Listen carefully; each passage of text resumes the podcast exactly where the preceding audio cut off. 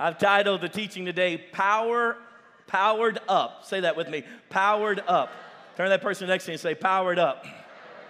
As I kind of dive in this today, I want to help you understand a couple truths. I'm going to take you through just a little bit of history. When God created humanity, He created us perfect. There was no sin in us, there was no depression. Adam and Eve had no uh, bad hair days, they had no emotional breakdown moments. When God created Adam and Eve, He created them perfect. There were no physical defects, there were no mental stress, no insecurity, no pride, no hatred, no manipulation, no perversion, no anger. None of it was, they were perfect. And when Satan saw that God created us in his own image with perfection, in fact, the Bible teaches us that when God was creating Adam, he took him from the dirt and he was like a big mud pie looking thing, like a big clay piece of mess sitting there. And then God breathed into Adam the breath of life. and he became a living being. His breath inside of a mud man, if you will, and it brought Adam alive. And then from Adam, God extracted Eve and created her from within Adam. And then we see that Satan hated God's perfect creation so much that he decided to destroy it. And we see in the book of Genesis, chapter 3, that Lucifer comes in the form of a serpent, an animal, and he begins to speak to Adam and Eve. And he says, Did God really tell you that you can't eat of this one particular tree? Yeah, he did. He told us not to eat of that. We can have anything else, but not that one. And I want to pick up there, if you don't mind, for just a moment. And in Genesis chapter 3 and verse 4, he says to them, You, you, you will not surely die. Because God said we would die if we eat of the tree. No, you won't, the serpent said to the woman. Verse 5 For God knows that when you eat of it, your eyes will be open and you'll be like God, knowing good and evil. And when the woman saw that the fruit of the tree was good for food and pleasing to the eye and also desirable for gaining wisdom, she took some and ate it. She also gave some to her husband who was with her, and he ate it. In verse 7, and then the eyes of both of them were open, and they realized they were naked. This is the moment that sin enters humanity. See, God had breathed his life, his perfect essence into Adam. There was no sickness in that, no disease in that, no sinfulness in that. Adam was perfect, Eve was perfect. It was called paradise that they lived in. God made a beautiful garden, everything. There were no mosquitoes sucking their blood out, there were no difficulties with animals. Animals weren't attacking each other. It was paradise until this moment. See, as God breathed life into Adam and Eve, Satan came around and he breathed death into them. He breathed sin into them. And from this moment forward, sin became a part of our DNA. The Bible actually calls it a sin nature, that it's more natural for us to sin than it is to, right, to live righteous. It's more natural for us because that now is in our DNA. And I want to define sin for you. Write this down if you're taking notes with us today. Sin is non compliance to God's decrees and desires. It's non compliance to God's decrees and desires. In fact, I would help you understand that we can sin in multiple ways. Let me give you the three ways that sin can occur inside of us. Number one, the way we think can be full of sin. 1 John chapter 3 and 15 says, Anyone who hates his brother is a murderer, and you know that no murderer has eternal life in him. Jesus also said it in Matthew chapter 5. He said, If you've looked upon a woman lustfully, you've already committed the sin in your heart. You've already sinned. You say, Well, I didn't do anything about it. I just been thinking about killing them. Sin. And it's natural to us, right? It's natural. The other way that we sin, not just the way we think, but what we say. What we say. So I just said it. I, I, I, didn't, I wasn't even thinking about it. I just said it. Yeah, but still, what you said was sin. It was against God's ways, His nature, His decrees. And then the last one is what we do. And we all know about that. Well, you know, I did it. Yes, I did. Oh, I didn't do it. It wasn't my, I didn't do it. And these are the ways by which we sin before the Lord our God, before God Himself, against what He created us to be. And I want you to understand sin has such destructive power in our lives. The destructive power of sin, it's unbelievable. Let me give you a couple thoughts. First of all, sin is deceptively enjoyable. Somebody shout amen. That's true. It's deceptively enjoyable. In fact, Jesus, in teaching this principle, told a story about a young man that we call the prodigal son. And he came to his father in Jesus' story. He wanted all the money that was gonna get that he was gonna get once his dad passed away. He wanted his inheritance now because he wanted to live now. And the Bible says that he went out and he, he, he, want, he did not want to live any longer in Cedar Hill. He wanted to go live in Vegas. And so he took his money and he went out to Vegas and he, the Bible says he partied it down hard. I mean, he's, I mean, he did, he was having fun and it was enjoyable. He enjoyed every second, every moment of it until, here's the problem with sin, until it bites you like a snake. And you look up one day and that which was so enjoyable now is disgusting.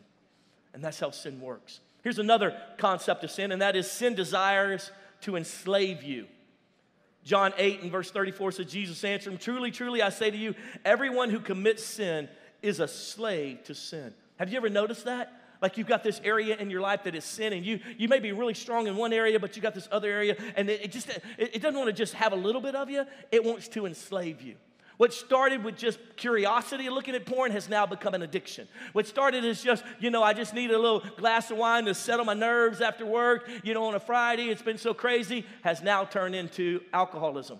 It, sin never wants to just have a little bit of you, it wants to completely enslave you. That's what Jesus taught. And here's the next thing you got to understand about sin, and that is living in sin destines you to hell. It destines you to hell. Let me show you what Galatians chapter 5 says in verse 19. Paul, quoting this, says in verse 19, he says, The acts of the sinful nature are obvious sexual immorality, impurity, and debauchery, idolatry and witchcraft, hatred, discord, jealousy, fits of rage, selfish ambition, dissensions, factions, envy, drunkenness, orgies, and the like. I warn you, as I did before, that those who live, everybody say live. live. Say it again, say live. live. Those who live like this will not, will not inherit the kingdom of God.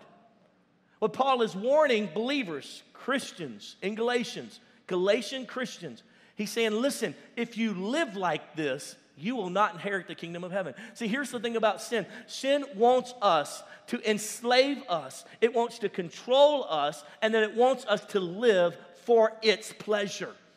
When we become a Christian, what we say is, I now belong to Jesus, and I hate the sin that's so rampant in my life. And so here's the balance between someone who is a Christian who sins and the balance between someone who lives in sin but yet calls himself a Christian. Listen, you got to understand the division here. I'm a Christian, Adam McCain. I'm a Christian. I'm a pastor. I'm a leader. I love Jesus all my heart, but I sin. That, I'm not going to go to hell because I sin. I repent of my sin and say, oh, Jesus, I'm so sorry. But in fact, I grew up in a denomination that told me if I sin throughout the week, I better get to the, I better get to the altar on Sunday and repent because I'll probably go to hell if I don't get that repented and I get in a car accident, I'm going to die. That, the Bible actually teaches the opposite of that. When you and I become, become Christians, follower of Christ, there is safety in Him. We have, a, we have a wonderful confidence that we will not perish but have eternal life, that He is secure. We're secure in our love and His love for us. And we're not living in sin anymore. We are, maybe we may fall to sin, we may struggle with sin, but we're not living in sin. Opposed to the person who says, you know what, I, yeah, I call myself a Christian, but I live in this stuff. I like it. I'm living. And, and, and actually talks about how uh, one passage says, and practicing sin. See, I'm not practicing sin. I stumble, I fall. I still have my humanity that I'm crucifying every day, but I'm not living in that sin. I'm not practicing that sin. Come on, Christian, are you getting to say yes? Because you need to get delivered from some old mentalities that if I stumble, oh, I did it, I cursed that woman out, I'm gonna burn in hell, I gotta go to church, I gotta go to church. No, you just get back and say, ma'am, can I say something to you? 45 minutes ago, when I was in this store, you said something stupid and I lost my mind and I cussed you up one side and down the other. I just want you to know I'm so sorry. I'm a Christian and I lost, I sinned before you before, and I asked God in the car to forgive me. And I just want to say I was sorry to you. Would you please have mercy on me? Would you please forgive me? Can you imagine? that sin loses its control. Why? Because it wants to enslave you. You and I just, when we stumble and fall, we just get up and say, Lord, please forgive me. Opposed to the person who says, Yeah, I'm a Christian. But as Paul said, if you live in drunkenness, debauchery, wickedness, you live in it, you're practicing it. He said, I'm warning you, you will not inherit the kingdom of heaven. This is the power of sin. This is its plan to grip and take a hold of our life and literally destroy you. But I came today to give you some good news. I came today to tell you, though sin may be strong, there's a power that's greater. Though sin may have access to your life, it doesn't have access to your eternity. I want you to know something today that you and I can overcome by the, by the power of the blood of Jesus Christ and the power of the Holy Spirit working in us. We can overcome the grip and the power of sin. Are you with me today? Say yes. So let me teach you kind of real quick. God's had a plan to free us from sin's grip from the very beginning. The moment He lost us, the moment that Satan breathed into us sinfulness and it became a part of our DNA. And I teach you this all the time. You do not have to tell that two year old to be wicked. That two year old's gonna naturally be wicked because sin is more natural for us. It's in our DNA now. And so, what we have to learn to do is crucify that sin. We have to learn to kill that sin. We have to learn to live righteously before the Lord. And that's a process. And I think we'll be processing that out until the day we cross over into from this life to the next. But let me show you God's quick plan on how He wanted to free us from sin's grip. Number one, He gave us the law. The law. The first thing that he gave us was the law. Put that up there. Yeah. So the first thing he gave us was the law. And what the law did, so the Ten Commandments, the teachings in the Old Testament, what God had to do was help people understand what wickedness was because the children of Israel had been enslaved for so many hundreds of years in Egypt, they didn't even know right from wrong anymore. So he literally, the law of Moses, he had to tell them, don't do this. This is not me. This is not my way. Live like this, not like that. These are the Ten Commandments thou shalt not, thou shalt not. He had to show them where the line of righteousness was because they had become so enthralled in wickedness that they couldn't tell right from wrong. So God gives us the law. And then what he did in the Old Testament, he said, Now, because you guys can't really obey the law, what I want you to do is make sacrifices every year for all the sin but that you've done to, that broke the law that I gave, that, that went against what I told you was right and wrong. You know that with your own children. If you tell your child not to touch that and they touch it, what you got now you got a problem. What you gonna do? You told them not to do it, and now they've done it. So what are you gonna do? In my house, they catch a whooping.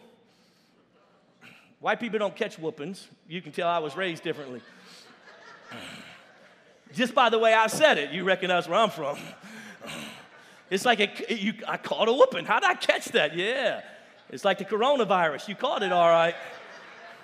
You was in the wrong place at the wrong time doing the wrong thing, so you caught a whooping. Maybe you do a little timeout stop, but you have to make a decision that what they did was opposite of what you told them to do, and so that's unrighteousness, and you have to, quote, discipline. So God said, Because you've been disobedient to me throughout these years, here's what you have to do. Every, and He created all these little pieces. They had to, they had to kill a little animal, drip out its blood, come and shut, because something died, because you were wicked, it killed something. That was the imagery he was trying to show them. There has to be payment for your disobedience. Let me tell you something right now. If you're driving down the highway, obeying the speed zone, and someone runs a stop sign at 50 miles an hour, hits the side of your car, and your child is killed, do you not want there to be some type of proper action for that person's inappropriate behavior? Sure, you do. It's called righteousness, it's called justice. And God said, Listen, you've disobeyed me, so there has to be justice. Something has to die. But instead of putting it on you and killing you, we're going to kill little animals. And then he said, But you know what? After years of that, he said, Now what I'm going to do is I'm going to, I'm going to pay for it once and for all. I'm going to send my son Jesus, that whosoever would believe on him would not perish, but have eternal life. And he sent his son Jesus, which is the second thing that he did. He sent Jesus so that Jesus could restore the relationship between us and the Father because it was a broken relationship. See, when you read the Bible, if you don't understand the relational aspect, what you'll see is do's and don'ts. Can you imagine? Can you imagine your child that you love so much and all they hear are the do's and don'ts?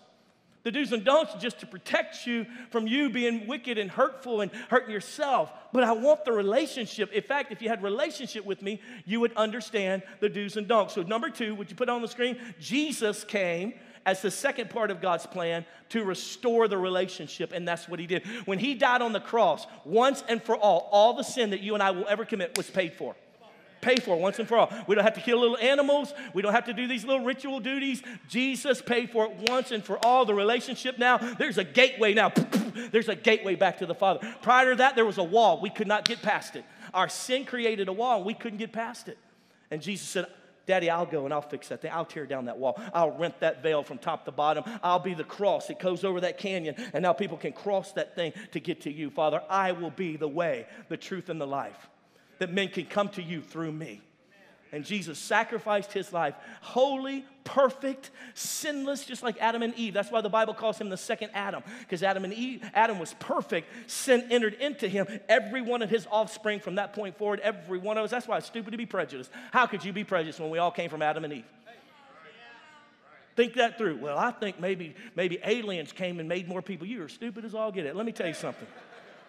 We all came from Adam and Eve. We same bloodline. Are you out of your mind? That person sitting next to you is your brother, is your cousin. That's your great, great, great, great, great, great, great, great, great, great cousin. What's wrong with you? Why are you even gonna act it? Makes no sense to me. He said, Well, no, and then the flood killed her. All right, then everybody was from Abraham from that point forward. What you want to do? I mean, I mean, I mean, I mean, no, excuse me. It, duh. It, I mean, good, goodness gracious. How cr- crazy can we get? Jesus pays the way. And then God says, I know that my people cannot overcome their sin nature by themselves. So I'm going to give them the same thing I gave my son. I'm going to give them the Holy Spirit. I'll give them that breath that I breathed into Adam originally. My breath, my essence, the power, the person of the Holy Spirit. And I want to take the next couple moments and teach you about the power of the Holy Spirit because some of you are trying to overcome your sin in your own strength. You can't do it. How many times have you tried to stop looking at porn? Come on, bro. Come on, sweet love. How many times have you tried to hold your tongue instead of cussing out the people at work? It's just, you just, woo, or that alcohol, or whatever it may be, that hatred, that unforgiveness. You keep trying to do, I, you've got to have the power of the Holy Spirit at work in you to love, to forgive, to live this life out as Jesus planned us to live it. So let me give you a couple thoughts on see the Holy Spirit. So what he did was he gave us power to overcome. That's point number three under how God planned on breaking us out of the sin grip. And look at Acts chapter one. This is, I love this passage. It's one of my most famous, uh, I'm more passionate about this passage probably than, than any other scripture. It says, on one occasion, while he was eating with them, he gave them this command, speaking of Jesus. He says, Do not leave Jerusalem, but wait for the gift. Everybody say gift. gift. Say it again, say gift. gift. Wait for the gift my father promised. Woo! Don't you, don't you get excited about a gift? Wait for the gift my father promised. He says, which you have heard me speak about. For John baptized with water. John the Baptist baptized you with water, but in a few days you will be baptized with the Holy Spirit. John actually said it like this He saw Jesus coming and he says, I baptize you with water unto repentance. In other words, when I baptize you in water, that's you're saying I don't want to live my old way. That old man is dead. I'm going to serve God with all my heart. He says, but there's one. That one right there, talking about Jesus. He's he's going to baptize you with the Holy Ghost and fuego, with power.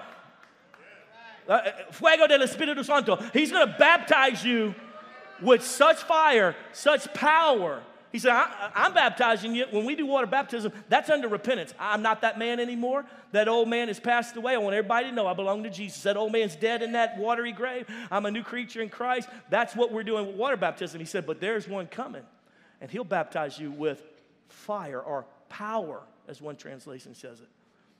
And so Jesus is reminding him of that in Acts chapter 1 and verse 4. He goes, Now look, go wait in Jerusalem. When Jesus is saying this, more than likely, he's already died, but he's saying this probably to them after he's resurrected and for those 40 days where he's appearing to them and talking to them. He says, Go wait, go wait. So all the disciples, about 120 of them, are waiting for something. They're waiting for something. If you'll skip down to verse 8, he says this, But you will receive power. Would you say that word with me? Power. One more time, say it again. Power. But you will receive power when the Holy Spirit comes on you. Some of you have watched some funky YouTube videos. You've been in some crazy churches where the people were crazy as a loon.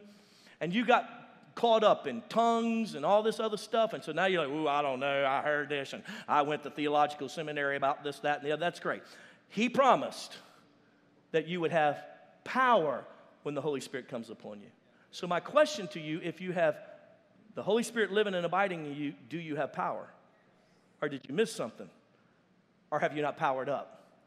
Because he gave us power so that sin would not be able to control us and grip us any longer. When you look at the New Testament Christians, they were overcoming like crazy. They weren't living in depression. you read the book of Acts, you don't see anybody like, man, God's been so good, but I want to kill myself. You don't see that. They had power to overcome it. So, what's happened to us? For a couple, couple folks in certain categories, you have never received the power. For others of you, you've quenched the power.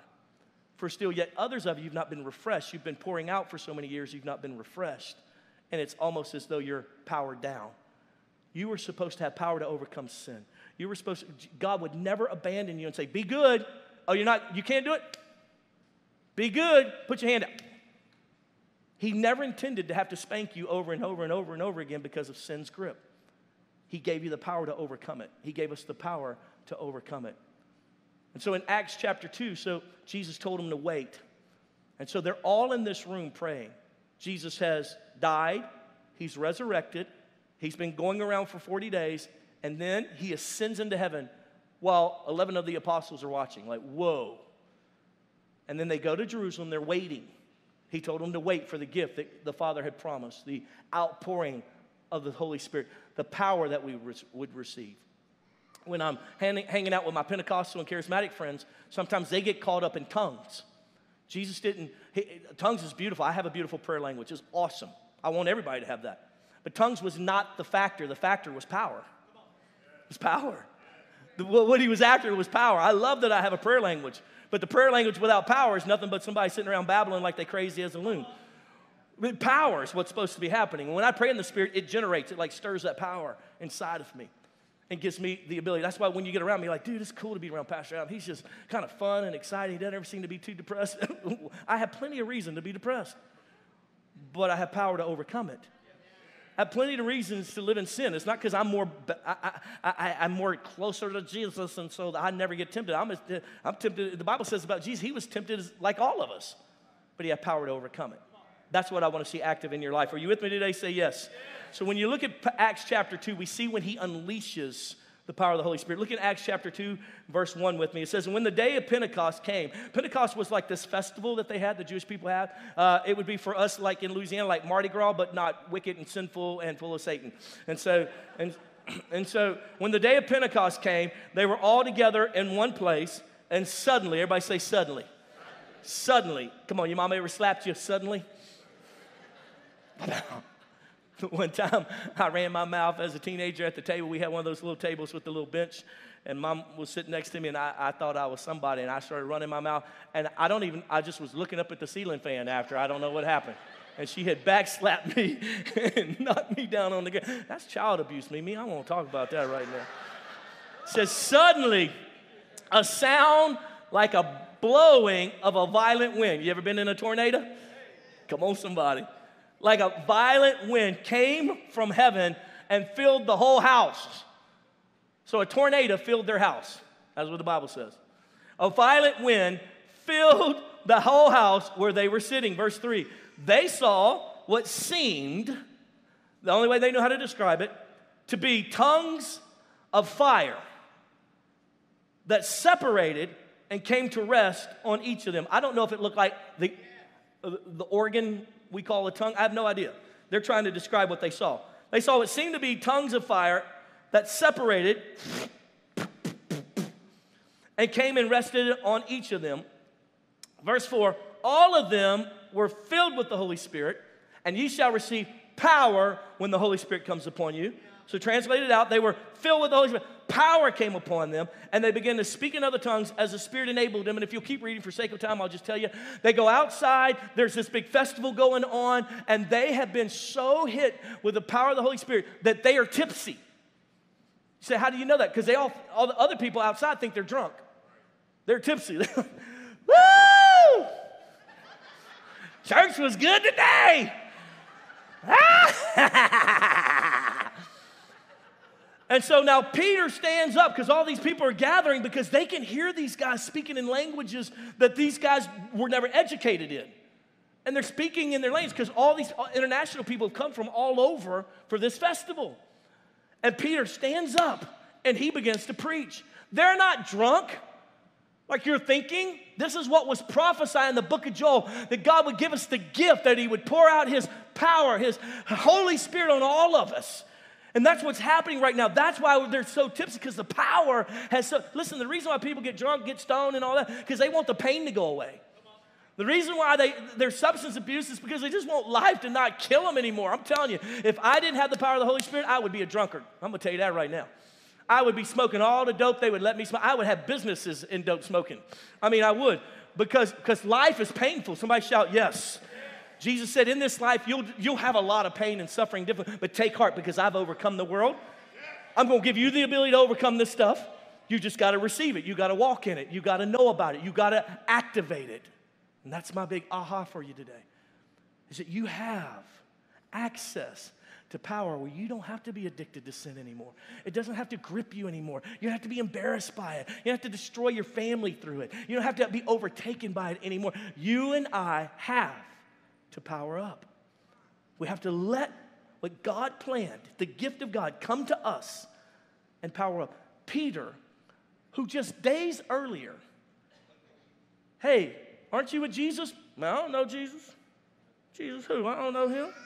In fact, when this little slave girl walked up to him, he started cussing her. I told you, beep, I don't know, beep, I don't know, beep.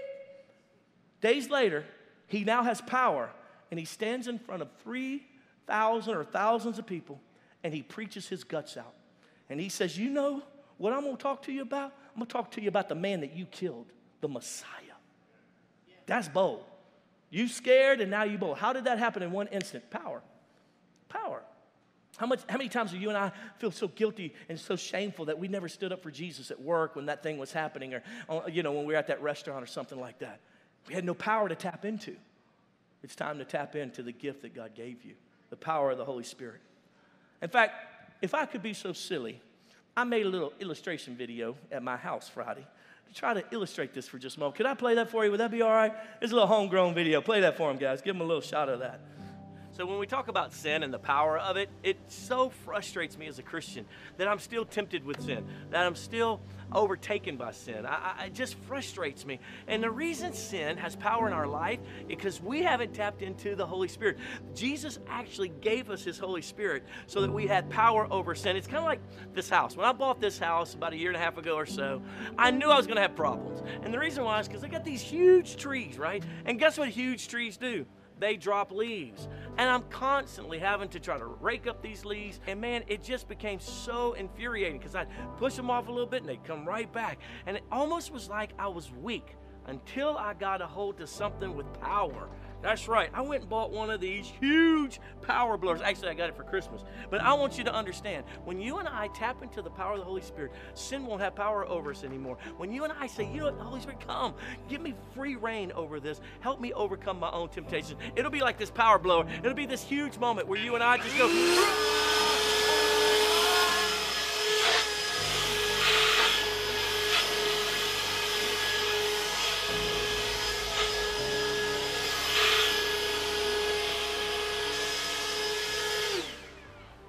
How good that looks.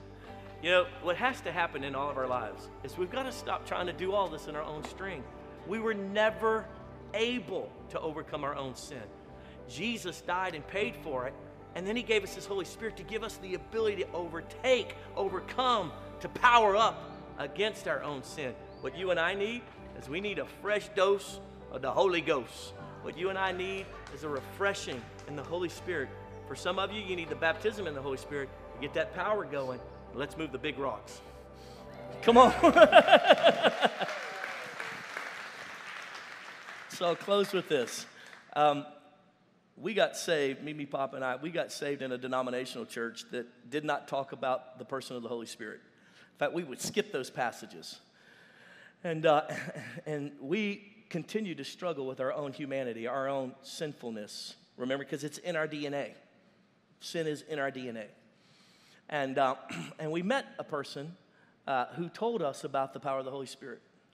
And so we had this experience where uh, Pop kind of led out. He and Mimi got one of these fights, kind of things that Christians don't have. And, um, and so, so Pop took off. I'll never forget the night he took off and he went and found this group of Christians that had told him about the baptism of the Holy Spirit. And they were having a small group in the living room. And Pop went over there and, uh, and busted in on their small group. And they said, You know, Mike, you know what your problem is? You don't have any power to stop that. You need power. He's like, I don't know what I need. I just don't want to live like this anymore. This is worse than when I wasn't a Christian, when I was doing drugs and all this. I just don't want to live like this. And they laid hands on him. And he received the power of the Holy Spirit. He had, God gave him a beautiful prayer language and all that. Well, he came home, got me and Mimi out of bed, got on the floor in the living room on his knees and began to repent. I'd never seen him do that. Redheads don't repent. Redheads don't say they sorry. And man, Mimi's crying, I'm crying. It's like something supernatural was happening. And I'll never forget, Mimi said, well, We're going to go to that church. Wherever that church is, that's where we got to go because this other stuff is dead. And we showed up, and I'll never forget, we pulled up. It was at a house. We're coming out of denominational church. I said, This ain't a church, this is a cult. What is this? And they said, Well, let's just go on inside. We walked inside, they had chips and dips everywhere. And they were all a bunch of stoners. I mean, they all looked like they were all, and they were like, Come on in. I'm like, What are we doing? And so then they started doing worship. And this week, now, denominational church, pews, hymns, a cappella singing. And we walk in, and they're starting worship up, and they got this dude with a guitar. And there's this gal playing the drums. She's sitting on a, the hearth of the fireplace, and she's got drums all around them. And they've got an overhead projector because they got a sheet hanging down from the wall. And they're putting the words to the songs because nobody knows these songs because they made those songs up last night as they were smoking. So anyway, and they got all these these words on the songs, and I'll never forget. I'm sitting, stand, standing there, and, and this gal's got this long blonde hair, and she's got one cross eye, and that overhead projector's hitting her in the face. So it's like a spotlight. Here's this woman. And they're playing, boy, they killing. They killing the drums and that kind of stuff. And man, then the guy gets up there and he starts preaching. And I'm like, this is Satan. I told him to mom, I'm saying, listen, we got to get out of here. This is a cult. I'm telling you. Don't drink the Kool Aid. Let's get out of here quick. And then the guy says, Now, how many of you guys in here want the Holy Ghost? I was like, We got to go. Mom raised her hand. I was like, No, no. And they prayed for her and they're pushing her and all this kind of stuff. And I'm like, We got to get out of here. We kept going to that church for a couple weeks and then they started honing in on me. Some of you in this room ain't got the Holy Ghost. Well, there ain't but 30 of us, and you know who it is. It's me. And mom's like, raise your hand. I'm like, I ain't raising my hand. Raise your hand. You need the power of the Holy Ghost. I don't know what they were smoking in those days.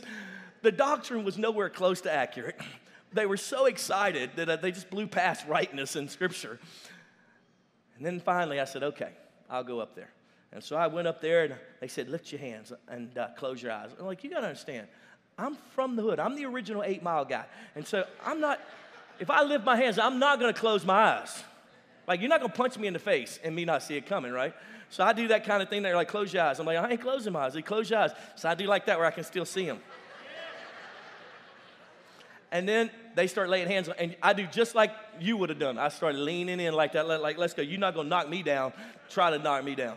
And they pushing on me. Receive the Holy Ghost. Receive the Holy Ghost. Now you gotta understand. I had saw The Shining and. Uh, I had seen all those movies. So when they're talking about the Holy Ghost, the Holy Spirit, because King James calls him the Holy Ghost. When they're talking about the Holy Ghost, I am looking for something to come out of the wall. Like I've got this picture, you know, like Ghostbusters, and it's gonna. Um,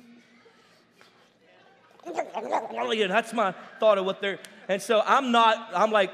I'm junior high, so you're not gonna make fun of me. You're not gonna knock me down. And I'm leaning in, I'm leaning in, I'm leaning in. And finally, they, are, they gave up.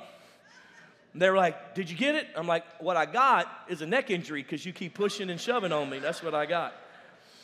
And so after a couple weeks of that, they gave up and I gave up, and I just thought, Well, I must have demons because they were so concentrated on tongues that they missed power. That was the problem. I'll never forget laying on the living room floor and I'm looking at the ceiling fan. Have you ever just watched Try to Catch One Blade? And I heard a voice inside of me say, I have given you my Holy Spirit. You're just scared to let go and let the power flow through you. And I said, okay. We prayed. We got a beautiful prayer language in the process, me, me, and Papa and I. And I'm telling you guys, from that point forward, I've never been the same. I would stand up to friends, take down perversion, repent of lying. I'm telling you, I've never been the same. And I wouldn't be a good pastor if I didn't teach you about the power that you have access to.